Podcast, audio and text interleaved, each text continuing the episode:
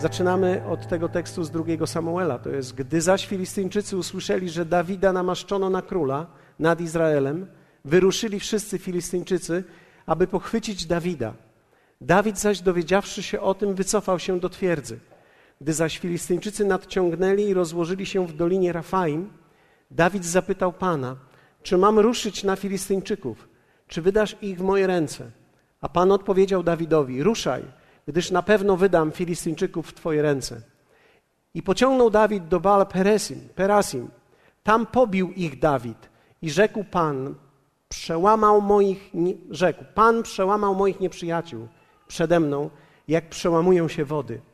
Dlatego nazwał to miejsce Pan przełomów. Historia Dawida i historia Filistyńczyków jest bardzo interesującą historią. Chciałbym pokazać tą historię, ponieważ myślę, że to jest historia również każdego z nas. Wiecie, Stary Testament nie jest gorszy od Nowego. On opisuje człowieka, którym każdy z nas może się zidentyfikować w różnych momentach życia. I Bóg jest ciągle ten sam. Jest tym samym Bogiem w Starym i w Nowym Testamencie. Zmieniło się przymierze, ale to jest ciągle ten sam Bóg. Oczywiście, że Jezus zmienił bardzo wiele, ale wielu ludzi mówi, że Stary Testament tak naprawdę dzisiaj nie jest już nam potrzebny i nie musimy czytać tego. Ja osobiście nie wierzę w to, że to jest prawdą. Wierzę w to, że zarówno w Starym, jak i w Nowym Testamencie możemy rozpoznać, że Bóg to jest ten sam Bóg i że jeśli tylko będziemy wnikliwi, zobaczymy tego samego Boga z tym samym sercem względem każdego człowieka przez cały czas. Mógł jednak tylko operować według przymierza, które zostało założone. I kiedy patrzymy na Stary Testament, dostrzegamy tych ludzi Filistyńczyków. Kto z Was słyszał o Filistynach wcześniej? Filistyni. Słyszeliście w Biblii? Ktoś z Was czytał? Filistyni w Biblii. Czytaliśmy prawdopodobnie wielokrotnie. Kiedy czytamy historię Izraela, co jakiś czas widzimy problem z Filistyńczykami. Filistyńczycy byli bardzo ciekawym problemem Izraela. Dlatego, że z historii wiemy, że tak naprawdę był to, był to naród sąsiedni, który składał się tak naprawdę z kilku nacji. Było tam, e, było tam wielu zamożnych ludzi, ale też wielu inteligentów. Dlatego, że pochodzili oni z Krety i po, po sytuacji historycznej, którą też również możemy wyczytać, że w czasie erupcji wulkanu wielu z tych Kretyńczyków musiało opuścić tamten region i osiedlili się na południowym wschodzie od Kanaanu. Więc można powiedzieć, że byli to ludzie, którzy byli sąsiadami Izraela. Nie ma to jak życie z dobrymi sąsiadami. My wiemy coś o tym. Mamy po lewej i po prawej stronie wspaniałych sąsiadów. Hallelujah. Więc tak naprawdę jedna rzecz, która e, ktoś z Was mieszka obok sąsiadów, którzy są dla, nie, dla Ciebie trudni, są czasami problematyczni sąsiedzi, którzy remontują na przykład non-stop albo, albo y, mają różne imprezy głośne i uznają, nie uznają godzin. Więc ci, którzy mieszkają obok sąsiadów, którzy są trudni, to wiedzą, o czym mówię. Dlatego, że tak naprawdę sąsiedztwo wymaga tak naprawdę wspólnego działania. I nie można się od sąsiadów wyprowadzić, ponieważ mieszkasz tam, jesteś tam, jesteś związany, to jest Twoja ziemia. Dla Izraela to był Kanaan, natomiast Filistyni i Filistyńczycy byli na południowym wschodzie od Kanaanu. W związku z tym byli zawsze problemem. Byli problemem, ponieważ oni zawsze chcieli podbić i wpływać na Izrael. Tak naprawdę bardzo im zależało na tym, żeby Izrael był przez nich cały czas wykorzystywany, gdyż oni byli również dobrzy w biznesie i, tak jak wspomniałem, mieli całkiem szeroką inteligencję.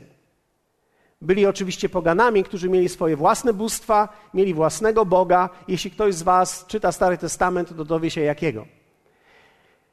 Ta historia jest bardzo ważna, ponieważ to jest historia również każdego z nas. Każdy z nas ma Filistynów w swoim życiu. Każdy z nas ma swoistego rodzaju cielesność w swoim życiu. Każdy z nas ma duszę, która została wcześniej w jakiś sposób zagospodarowana i teraz musisz z nią żyć. Cały czasami dylemat, który mamy, to jest, wiecie, człowiek mówi, czasami wszystko byłoby dobrze, gdyby nie te problemy, które mam. Wszystko byłoby dobrze, gdyby nie to, co jest ze mną. Czy ktoś z Was kiedyś zderzył się z samym sobą? Czy ktoś z Was kiedyś odczuł, że było, życie byłoby o wiele łatwiejsze, gdybym ja był inny? ja mam nadzieję, że mówię do kogoś, kto, kto rozumie, o czym mówię teraz. Wiecie, jest wielu ludzi, którzy są na początku drogi i oni bardzo często obwiniają wszystkich innych za życie, które mają, ale kiedy człowiek tak naprawdę przyjrzy się swojemu życiu, to może zobaczyć i szybko dostrzec, że jego życie tak naprawdę często jest odbiciem nie sytuacji, które się zdarzyły, ale również tego, co on sam niesie w sobie. Więc mojej całej duszy. Ja również mam Filistynów. Mam również sąsiada, który mieszka we mnie, obok mnie, na południowym wschodzie od mojego Kanaanu, którym jest moje serce, oczywiście czyste i wspaniałe. Możesz powiedzieć do swojego sąsiada: Serce masz dobre. No, jeśli chodzi o serce, to serce masz dobre. No, ale Filistyńczycy są Filistyńczycy. To są ci, którzy mieszkają obok ciebie, to jest Twoja dusza. I tak naprawdę oni zawsze uderzali w Izraela. I kiedy patrzymy na Dawida, spojrzymy na dwie postacie przez trzy tygodnie, ale dzisiaj chciałbym zwrócić Waszą uwagę, ponieważ było coś w Izraelu, czego wszyscy pragnęli, a Filistyńczycy bardzo chcieli właśnie tego. Uderzali właśnie w to w Izraelu. I wierzę w to, że to jest również cel naszych współczesnych Filistynów w Twoją i w moją stronę. Ty masz wroga, musisz być świadomy tego. Diabeł używa tego i robi wszystko, co może, żeby użyć Filistyńczyków w Twoim życiu, aby okradli Ciebie z tego, co tak naprawdę w życiu się podnosi w Tobie, tego, co jest tak naprawdę kluczem do życia życiem pełnym. Wiecie, Jezus powiedział w Jana 10:10: 10, Ja przyszedłem, aby miały życie i to życie w pełni. Ale z drugiej strony mówi, diabeł przychodzi po to, żeby kraść, zabijać i wytracać. Czyli mówi o tym, że istnieje element Filistyńczyków, który przychodzi pod postacią tych różnych kwestii w naszej duszy, aby podbić dokładnie to, żeby okraść nas z tego rodzaju życia. Hmm. Dopóki człowiek nie zdefiniuje i nie znajdzie swojego prawdziwego wroga, nie może zwyciężać. Może śpiewać o zwycięstwie. Może marzyć o zwycięstwie, ale nie może prawdziwie zwyciężyć. To jest bardzo ciekawe, jak bardzo wielu wierzących ludzi, których spotykam, wiem, że oni śpiewają, wierzą w zwycięstwo, śpiewają o zwycięstwie, a jednak w wielu obszarach życia zwycięstwa nie doświadczają, bo dopóki człowiek tak naprawdę nie rozpozna prawdziwego wroga, nie wie tak naprawdę, w którym miejscu może zwyciężyć i nie wie, co tak naprawdę można zrobić. Dlatego widzimy wierzących czasami latami w kościołach, którzy mają porażkę za porażką, którzy doświadczają kolejnej porażki, kolejnej porażki, i tak naprawdę, kiedy patrzysz na ich życie, widzisz nie tylko porażkę w fizycznej sferze, ale również porażkę wewnątrz nich, że tak naprawdę gdzieś w sobie poddają się już i nie chcą już dalej iść, nie chcą już dalej walczyć, nie chcą już dalej śpiewać o zwycięstwie. Tak naprawdę coś w nich gaśnie. Co było atakowane przez Filistyńczyków? Czy ktoś z Was chciałby wiedzieć, czym jest tak naprawdę ta wartość? Czym jest ta wartość, którą diabeł próbuje przez Twoją nieprzemienioną duszę zaatakować w Tobie? Są to główne trzy rzeczy. Wiadomo było, że trzy, ale Głównie trzy rzeczy. Ja rozłożyłem to na trzy, ponieważ z historii Izraela to są trzy rzeczy najbardziej atakowane. Pierwsza z nich to jest otwartość. Otwartość. Otwartość jako bycie otwartym człowiekiem. Czy wiecie, że Izrael był tak wychowywany przez Boga, że był narodem otwartym? To był jedyny naród, który otwarcie mówił o swoich błędach. Z powodu prawa, które było, musieli przynosić ofiary za swoje grzechy. Każdy grzech miał przypisaną ofiarę. Więc z powodu ofiary, którą ludzie przynosili, wiadomo było, jaki grzech popełnili. Czy to nie jest piękne, kiedy możecie sobie wyobrazić, ktoś przychodzi z kozłem i wszyscy naokoło patrzą i myślą, a, to już wiemy, co on zrobił. I on teraz tego kozła składa na ofiarę. A ktoś przychodził i dawał, składał dwa gołębie i wszyscy wiedzieli, a jak dwa gołębie to było to, więc my wiemy o co chodzi. My wiemy, co się w twoim życiu dzieje. Jak wielu z was, dziękuję Bogu dzisiaj za koperty, które mamy w czasie ofiary. To jest wspaniałe. Hallelujah. One znaczą zupełnie coś innego, ponieważ dzisiaj nie mamy już ofiar ze zwierząt. To, co się zmieniło, to jest to, że Jezus stał się ofiarą za wszystkie nasze grzechy. I tak naprawdę wyznając Jemu nasze grzechy, mamy oczyszczenie z grzechów. I mamy wolność od grzechów i wolność od potępienia. Ale w tamtym czasie to był naród wychowywany właśnie w taki sposób przez Boga, że cokolwiek popełnili źle, musieli żyć otwartym życiem, więc oni się uczyli i nauczyli się opowiadać w pewnym sensie swoją historią życia o swojej słabości. Być otwartym człowiekiem. To jest życie bez lęku, także mówię jak jest, nie bojąc się osądu. A nawet jeśli ktoś osądzi mnie, jest dalej w porządku, ponieważ ja nie rezygnuję z mojej otwartości. To jest to, co oni mieli otwartość. Druga rzecz to była wrażliwość.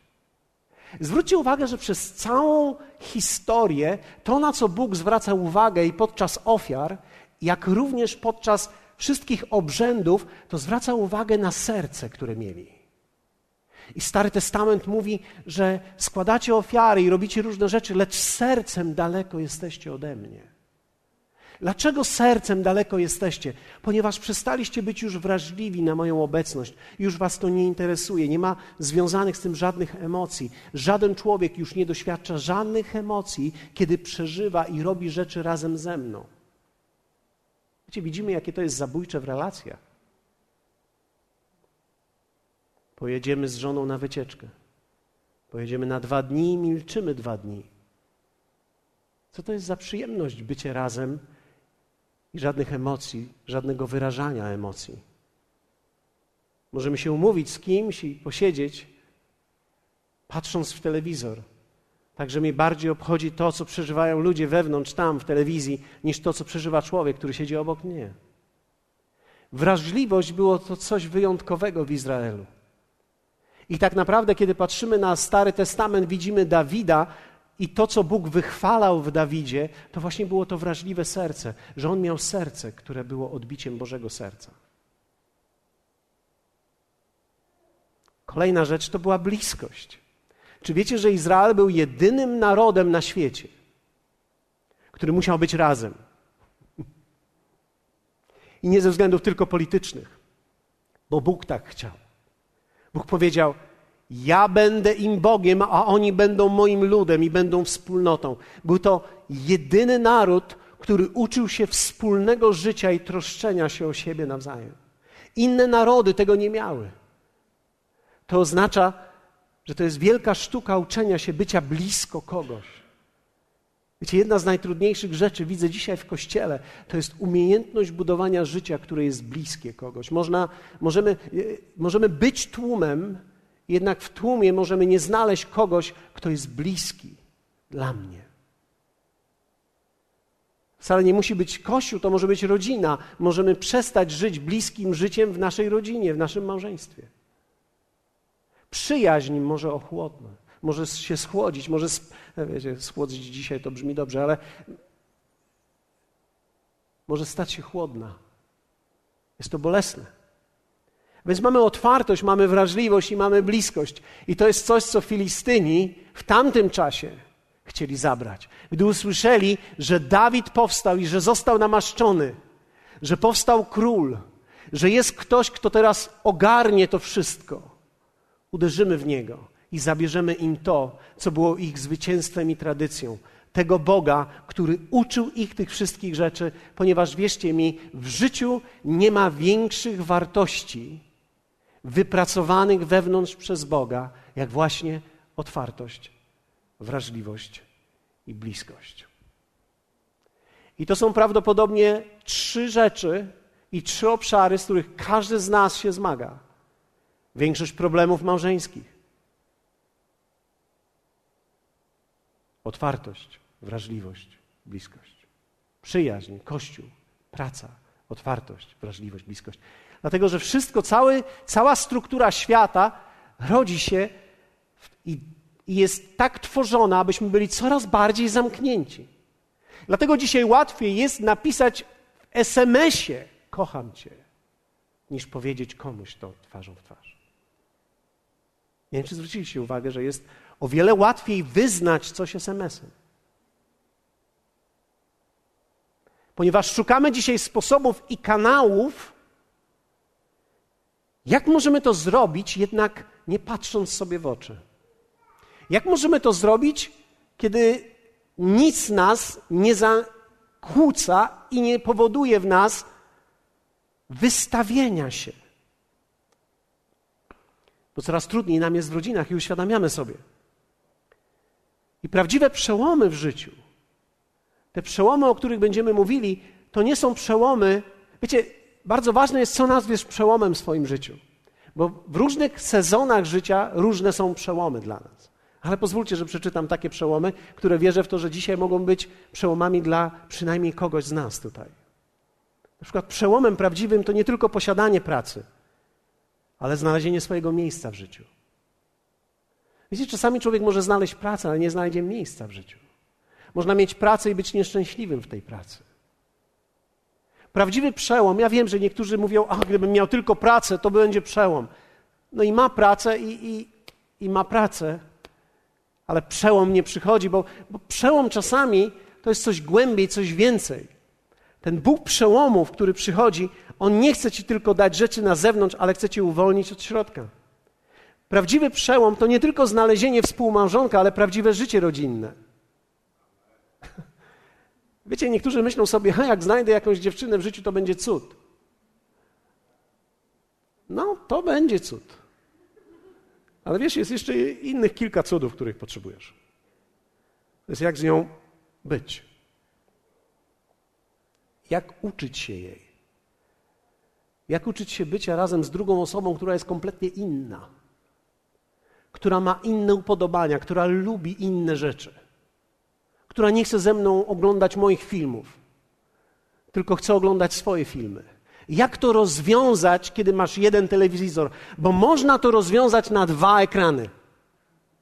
Ale nie wiem, czy to jest prawdziwe rozwiązanie. Wiecie, o, ostatnio zobaczyłem, że ponieważ e, mieliśmy taką możliwość i kupiliśmy drugi telewizor parę miesięcy temu i, i na, nagle zobaczyłem, że mam tendencję do tego, że jeśli mnie coś interesuje, to teraz pójdę i sam oglądam. I było nas dwoje w domu, troje w zasadzie, ponieważ Oliwia wtedy była i powiedziałem wam kiedyś tą historię. Zobaczyłem tak, Oliwia oglądała coś swojego na iPadzie, moja żona coś na jednym telewizorze w jednym pokoju i ja w innym coś kompletnie innego. Myślałem sobie, hej, jesteśmy rodziną. Ja wiem, że wy wszyscy macie wszystko poukładane w życiu, tylko ja jestem taki. Wiem, że większość z was nie ma tak strasznego życia jak ja, ale ja wam mówię o moich doświadczeniach. Ponieważ ja wierzę w to, że to otwarło mi oczy, że tak naprawdę jest bardzo łatwo kupić sobie drugi telewizor dzisiaj i zamknąć się i żyć obok. Jest bardzo trudno wybrać wspólny program, który nas razem cieszy. I myślę, że czasami to jest właśnie przełom. Ja wierzę w to, że to było wspaniałe, że ktoś chciał się ze mną ożenić. Albo wyjść ze mną. Wyjść za mnie, tak? Dobrze powiedziałem? Ale po latach dzisiaj widzę, że to jest wspaniale, jeśli ktoś chce być ze mną. Bo to jest wielka różnica być razem, a chcieć być razem. O, dziękuję. Niektórzy z Was patrzą na mnie z politowaniem. No, okej. Okay. Okej, okay, no widzimy, że masz naprawdę problemy. Ale wiecie, tak jest. Diabeł próbuje zrobić wszystko, żeby nas oddzielić od siebie, żebyśmy żyli zamkniętym życiem. Na przykład nie tylko kupienie samochodu jest prawdziwym przełomem, chociaż to również jest ciekawe, ale posiadanie przyjaciół, z którymi mogę naprawdę porozmawiać, to jest przełom. Przełomem prawdziwym to nie jest bycie gwiazdą lajkowaną przez tysiące czy setki, ale poczucie, że jesteś kochany przez Pana Panów i nie musisz w ogóle być na Facebooku. Wiecie, ja, ja, Słuchajcie, ja, ja myślę, że musimy zobaczyć też te trendy, które są, ponieważ to są trendy, w których żyjemy. To jest cudowne, kiedy człowiek może usiąść w fotelu i cieszyć się, że Bóg go kocha. I nie musi się martwić tym, że cały świat go nie zna. Mam wrażenie, że niektórzy ludzie chcą głosić przez Facebooka. Ja wam powiem, co myślę. Problem jest tylko taki, że nikogo to nie obchodzi, co ty myślisz. To jest problem. Niektórzy ludzie chcą być słyszalni, ale nie mają nic do powiedzenia. I tu nie chodzi o to, żeby człowiek mówił, chodzi o to, żeby ktoś go usłyszał. I co słyszymy, kiedy mówimy? Czy to, że wygłoszę coś na Facebooku, jest dla ludzi większą wartością? Czy, czy może to jest dla mnie większą wartością, bo może mnie moja własna żona nie chce słuchać? Prawdziwy przełom to nie jest, że dostaniesz trzy lajki. Prawdziwy przełom jest, kiedy twoja żona powie, wiesz co, to było mądre. Okej, okay, okej, okay, są wakacje, dobrze, zelżę. Nie poczucie, że w porównaniu z innymi nie idzie mi aż tak źle. Bo niektórzy mówią, to jest przełom. Jak patrzę na swoje życie i patrzę na życie innych, to naprawdę nieźle mi idzie w porównaniu z nimi. A prawdziwy przełom to jest wtedy, kiedy przestajesz się porównywać. I myślisz sobie, jestem jego dzieckiem. Nie jestem doskonały, ale hej, jestem jego dzieckiem. On mnie kocha takim. On nie musi zasłaniać oczu, kiedy patrzy na mnie. On się cieszy mną. On się cieszy Tobą. On się cieszy, że jesteś. Nie musisz się porównywać z nikim. Możesz być tu łysy, tam owłosiony. Wszystko jest dobrze. On Cię kocha. On się cieszy Tobą. I moment, w którym się przestajesz porównywać, może być wielkim momentem przełomu, ponieważ nagle się otwierasz, nagle stajesz się wrażliwy, nagle stajesz się również bliski, bo nie boisz się już niczego. Wiecie, zwróciłem uwagę, że dla Jezusa jest bardzo ważne to, co przeżywamy wewnątrz. Czy wiecie, że Jezus nie tylko patrzy na nasze zewnętrzne efekty, ale również na to, jak przeżywamy życie? Jest taki fragment w Ewangelii Łukasza w siódmym rozdziale, przeczytam wam. I posłuchajcie tą historię, to jest ciekawa historia. I zaprosił go pewien faryzeusz, aby z nim jadł. Wszedłszy tedy do domu faryzeusza, zasiadł do stołu. A oto pewna kobieta z tego miasta, grzesznica, dowiedziawszy się, iż zasiada przy stole w domu faryzeusza, przyniosła alabastrowy słoik olejku i stanowszy z tyłu jego nóg, zapłakała i zaczęła łzami zlewać nogi jego i włosami swoimi głowy wycierać, a całując jego stopy namaszczała je olejkiem. Ujrzawszy to faryzeusz, który go zaprosił, mówił sam w sobie. Był prorokiem, wiedział, kim jest ta kobieta, która go dotyka. Grzesznicą.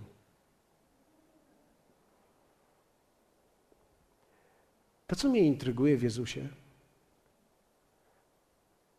to jest to, że on dokładnie wiedział, co człowiek mówi wewnątrz. Dlatego, że to, co mówisz wewnątrz siebie, jest dla niego najważniejsze. On dokładnie wie. Jedne z tekstów mówią dalej. Wiem, kim jest ta kobieta Szymonie.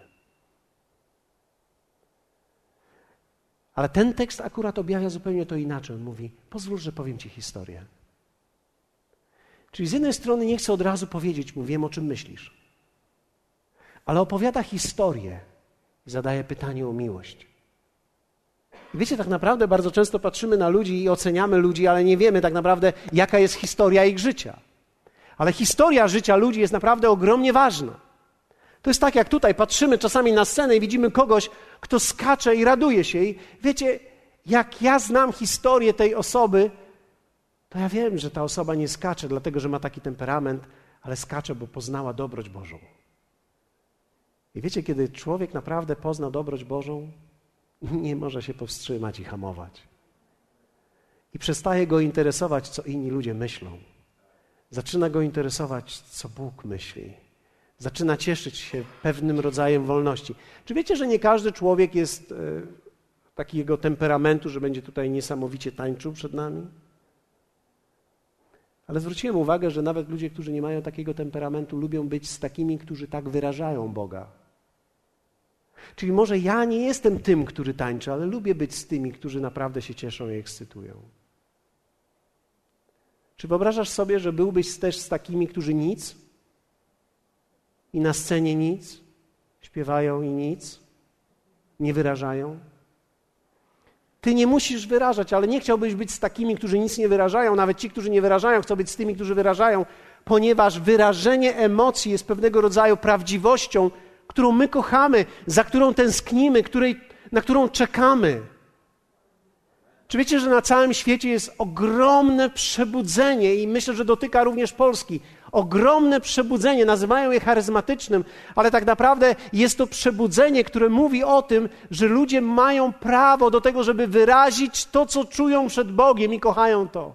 Po raz pierwszy w życiu czują się wolni i zawsze tego pragnęli.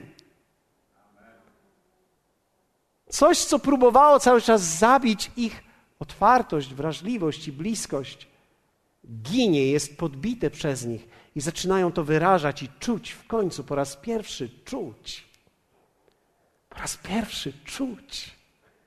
Ja myślę, że człowiek jest bardzo ubogi, kiedy nie może czuć. Są ludzie, którzy są tak zamknięci przez życie, właśnie z tych różnych powodów, które były w ich życiu, że nie mogą przeżywać i czuć. I gdy przychodzą nawet tutaj, czują się zażenowani, nie wiedzą, dlaczego tak jest, że ktoś przeżywa i coś czuje. Po raz pierwszy widzą ludzi, którzy w kościele coś czują. To nie był dla nas znany obraz. Przed Bogiem coś czują.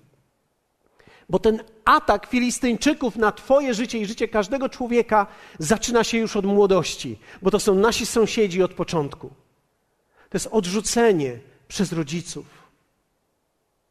Czy wiecie, że czasami jest to odrzucenie nieświadome? Ja nie jestem bardzo złym rodzicem, ale, ale nie jestem w stanie zrobić wszystkiego dokładnie tak, jak trzeba. Jestem przekonany, że każde z moich dzieci nosi w sobie również pewne odrzucenie z mojego powodu.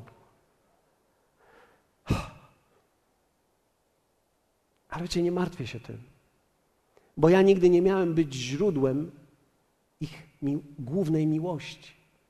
On zawsze będzie. Ja robię wszystko, co mogę, żeby im ją okazać, ale ona nie wypływa ze mnie, ona wypływa z Niego. W większości nieświadomie odrzucamy nawet dzieci. Nie wiemy, jak okazać miłość. Nie wiemy czasami, jak okazać miłość, bo, bo jesteśmy pozamykani i wstydzimy się ją okazywać. Jak podejść do syna, który ma 25 lat i powiedzieć: Kocham cię, 26, kocham cię.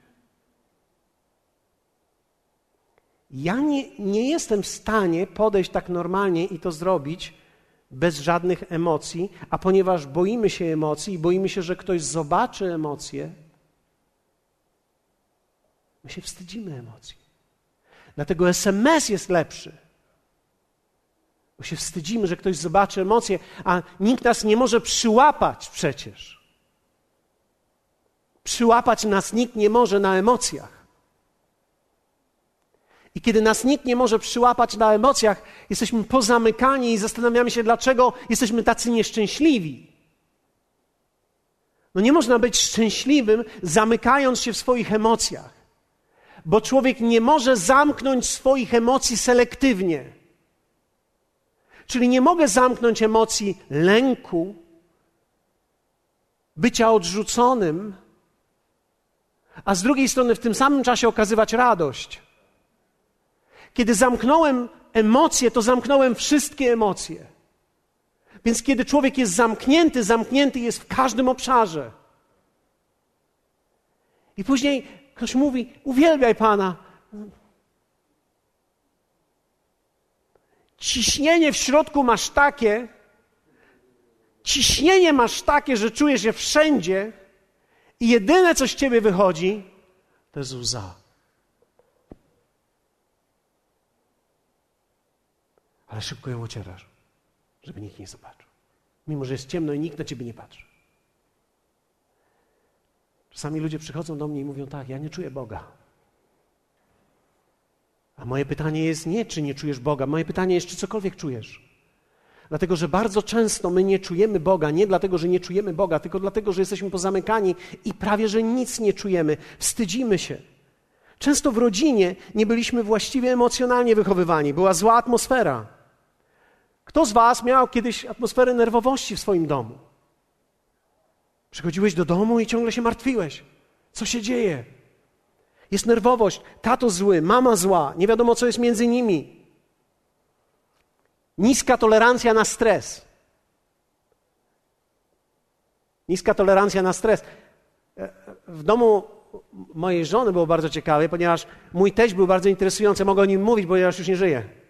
Ale powiem o nim coś dobrego, ale ubiorę to też coś takiego interesującego. Gdy coś upadło na przykład i zrobił się hałas, jak coś, coś spadło i nagle był hałas, to on wyskakiwał, co się dzieje, co się dzieje, co się dzieje? Ponieważ dla niego hałas kojarzył się z trzecią wojną światową. Nie wiem, czy, czy wychowywani byliście też w takim domu, że gdy coś spadnie, coś się stłucze, to co się dzieje? Kto jest winny? Więc teraz chodzi o to, żeby się nic nie stłukło, nic nie spadło. Zgadnijcie, kto to odziedziczył.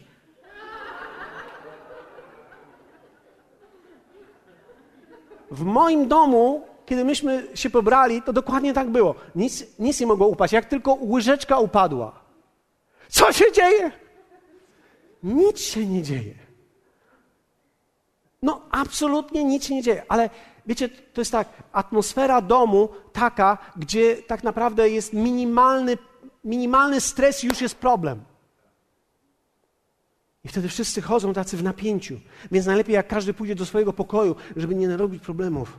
Zamykam się i siedzę cicho. Siedzę cicho w domu. Żeby nie było problemów, to jeszcze słucham muzyki, ale ze słuchawkami. I mamy dzisiaj społeczeństwo, które żyje w swoim własnym świecie. Ekran, słuchawki, no to ja jestem. Hmm, mogę przeżywać moje życie. Przeżywam to życie, ale jest niesamowite to życie. O, jakie to życie jest niesamowite. Ja i mój ekran. Mm, jesteśmy w swoim świecie. Halleluja. Słuchawki ściągasz? Ile razy mam ci mówić? Nagle słyszysz. Nagle słyszysz tę wibrację, ten dźwięk, nagle słyszysz, że coś się dzieje, nagle słyszysz trzaskanie tymi szafkami i teraz już wiesz, że teraz jest problem. To wszystko powoduje, że się zamykamy. To wszystko powoduje, że nie mamy między sobą relacji. To wszystko powoduje, że zaczynamy się odsuwać. Nie chcemy być blisko siebie, bo się boimy. Boimy się wyrażać swoje myśli. Czasami, wiecie, ja, ja jestem w podróży w tej chwili. Znaczy mam na myśli, jestem w podróży życia, nie teraz jestem w podróży, tylko w podróży życia. Więc ja, ja widzę, jak te rzeczy też dzia działają u nas. Jak nie działają u nas, może tak powiem. Czasami rozmawiam z moją żoną i tak sobie myślę, no, no cóż, nie wie o co mi chodzi, no trudno. Nie wiem, jak mam jej to powiedzieć. Ale za chwilę słyszę, jak mówi do kogoś coś tak głębokiego i tak niesamowitego, że myślę sobie, ej, ta głębia tam jest, jest jeszcze głębiej niż ja mogę zanurkować. Dlaczego ona do mnie tego nie mówi? Wiecie, dlatego, że jesteśmy nauczeni, że sobie nawzajem dajemy tak płytko, jak to jest tylko możliwe. Żeby dzielić się głębokimi rzeczami z ludźmi, którzy są najbliżej, jest nam najciężej. Ktoś z Was kiedyś próbował modlić się razem w domu? O, jest w ogóle cud z żoną się pomodlić. Najlepsze modlitwy, jakie nam wychodzą do dzisiaj, czy do dzisiaj wychodziły, to były przed posiłkiem. Panie Jezu, nasze słonko, pobłogosław to jedzonko. Halleluja! Chwała Panu! Jak wielu z was wie o tym, że przebudzenie przez to nie przyjdzie?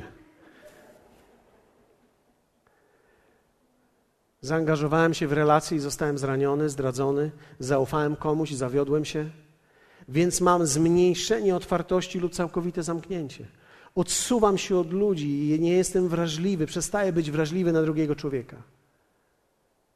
Mam nieumiejętność budowania głębokich relacji.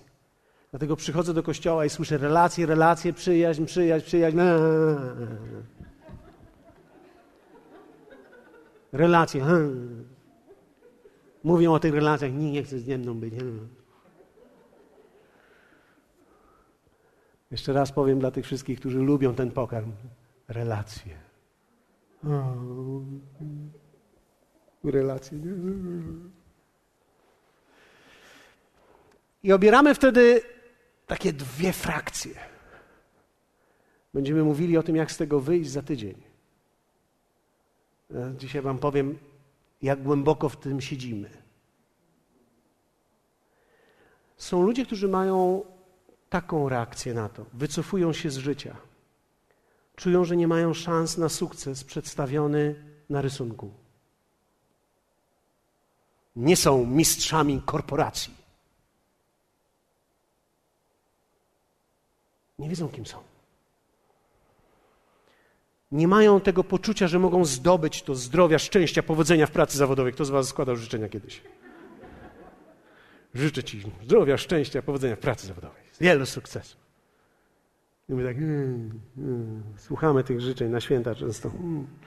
Czego Ci mogę życzyć? No zdrowia przede wszystkim, no, no, szczęścia, pracy. No, mm.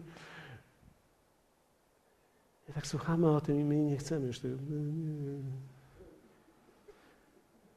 Zaczynają się izolować tacy ludzie od wszystkiego, co ma powiew sukcesu lub jakiejś nadziei zwycięstwa.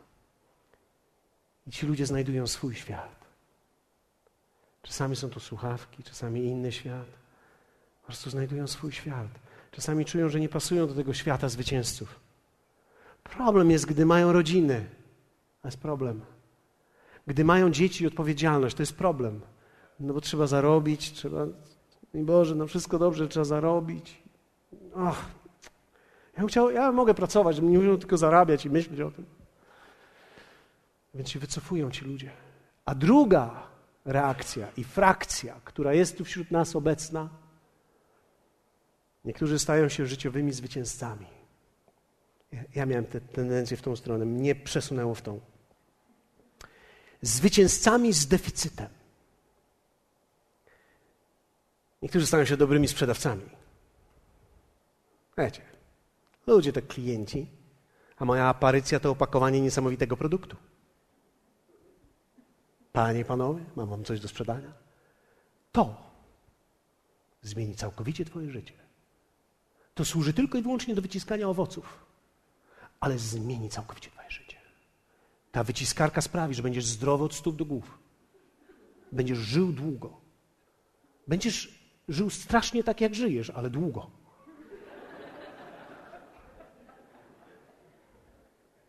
Cena, cena nie gra roli. Bo kto myśli o cenie, kiedy chodzi tak naprawdę o życie? Jaką cenę ma życie? Każdą cenę ma życie. Proszę Państwa, to jest jedyne 11 644. To są trzy części, składają się z plastików. Kosztowało to mniej więcej wyprodukowanie jakieś 16 zł małymi chińskimi rączkami. Ale dla ciebie to jest jedyne 11 600. Ale teraz, kiedy kupisz to dzisiaj, mam dla ciebie promocję.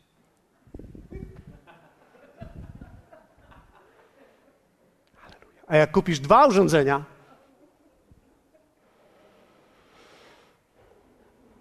ci ludzie wiedzą, jak sprzedać siebie, a uśmiech nie jest ich wewnętrznym światem, ale potrzebą marketingową. Zwróciłem uwagę, że ostatnio, ostatnio e, przeprowadzone analizy na mniej więcej miałem 6800 pacjentów. E, zobaczyłem, e, prowadzę usługi obok. Żartuję, jeśli ktoś nie zna moich żartów. Okay. Okazało się, że ludzie, którzy wkładają sobie ołówek w buzię i się śmieją sztucznie, to też im psychicznie pomaga. Więc to jest, to pomyślałem sobie, to jest bardzo ciekawe doświadczenie, ponieważ to oznacza, że nawet jeśli człowiek nie ma wewnętrznego uśmiechu, to jak sobie wsadzi ołówek w buzie, no w tygodniu sobie możesz zastosować, to od razu za tydzień zobaczysz, że poczujesz się o wiele lepiej. I, I, zobaczyłem, że ludzie, którzy są genialnymi sprzedawcami, wielu dobrych biznesmenów, ludzi, którzy naprawdę sprzedali wielkie rzeczy za wielkie pieniądze albo małe rzeczy za wielkie pieniądze są ludzie, którym bardzo trudno jest zbudować bliskie relacje. Mają ogromne problemy w swoich domach. Dlaczego? Ponieważ oni poszli w sukces z deficytem. Poszli w sukces z głębokim poczuciem wyizolowania. I dzisiejsi Filistyni chcą cię zatrzymać i zniechęcić. żebyś się wycofał z życia, albo użyć Twojej siły w złą stronę, pchnąć Cię w niewłaściwe rzeczy. A będę z Wami szczery. Otwartość, prawdziwość, wrażliwość i bliskość są tak naprawdę kolebką całego rozwoju życia. Największe rzeczy w życiu wymyślone powstają w tym miejscu. Największe przyjaźnie rodzą się w tym miejscu. Największe wspólnoty rodzą się w tym miejscu.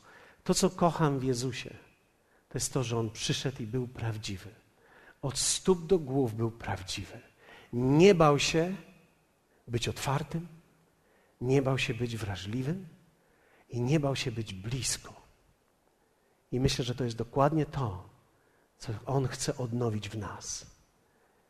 I dzisiaj Duch Święty przychodzi do każdego z nas, nawet teraz, aby Ciebie zawołać w tą stronę, abyś był człowiekiem, który będzie chciał być blisko, abyś był człowiekiem, który chce być otwarty, wrażliwy. To oznacza zaryzykować, tak.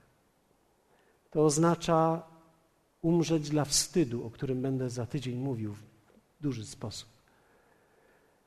Ale powiem Wam, jedna z najpiękniejszych rzeczy, która się wydarza, to jest kiedy człowiek naprawdę dochodzi do tego miejsca wolności, w którym nie boisz się otworzyć.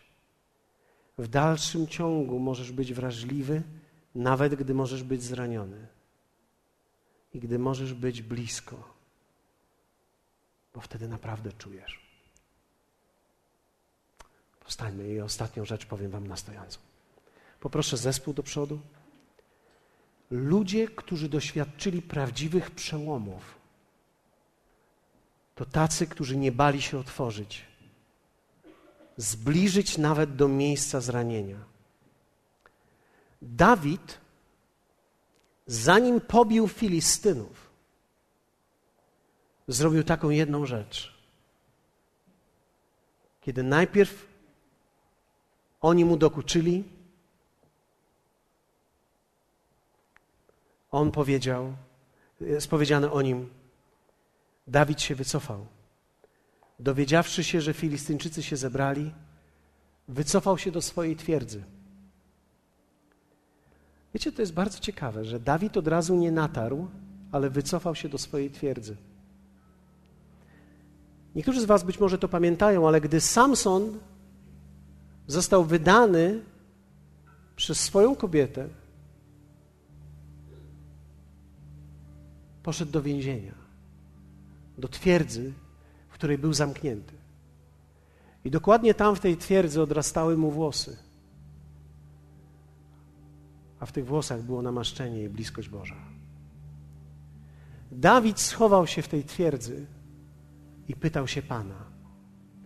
W jednym z psalmów o tej twierdzy mówi tak.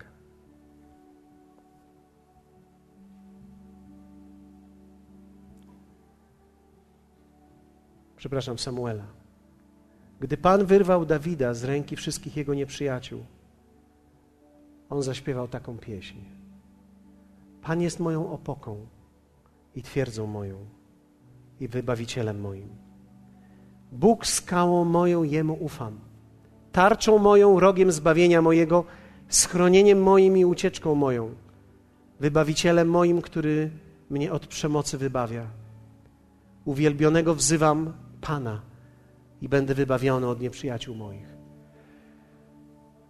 Nieprzyjaciele chcą zrobić wszystko, żebyś był zamkniętym człowiekiem, odizolowanym, albo żebyś był w sukcesie z deficytem, abyś nie mógł przeżywać życia pełnią życia, abyś nie mógł cieszyć się prostymi rzeczami, abyś nie miał czasu na te proste rzeczy, abyś nie mógł wsłuchać się w szum fal, abyś nie mógł wsłuchać się w szum wiatru, abyś nie mógł wsłuchać się, jak dzieci się bawią, tylko gdy się bawią, będzie dla ciebie albo za głośno, albo za cicho.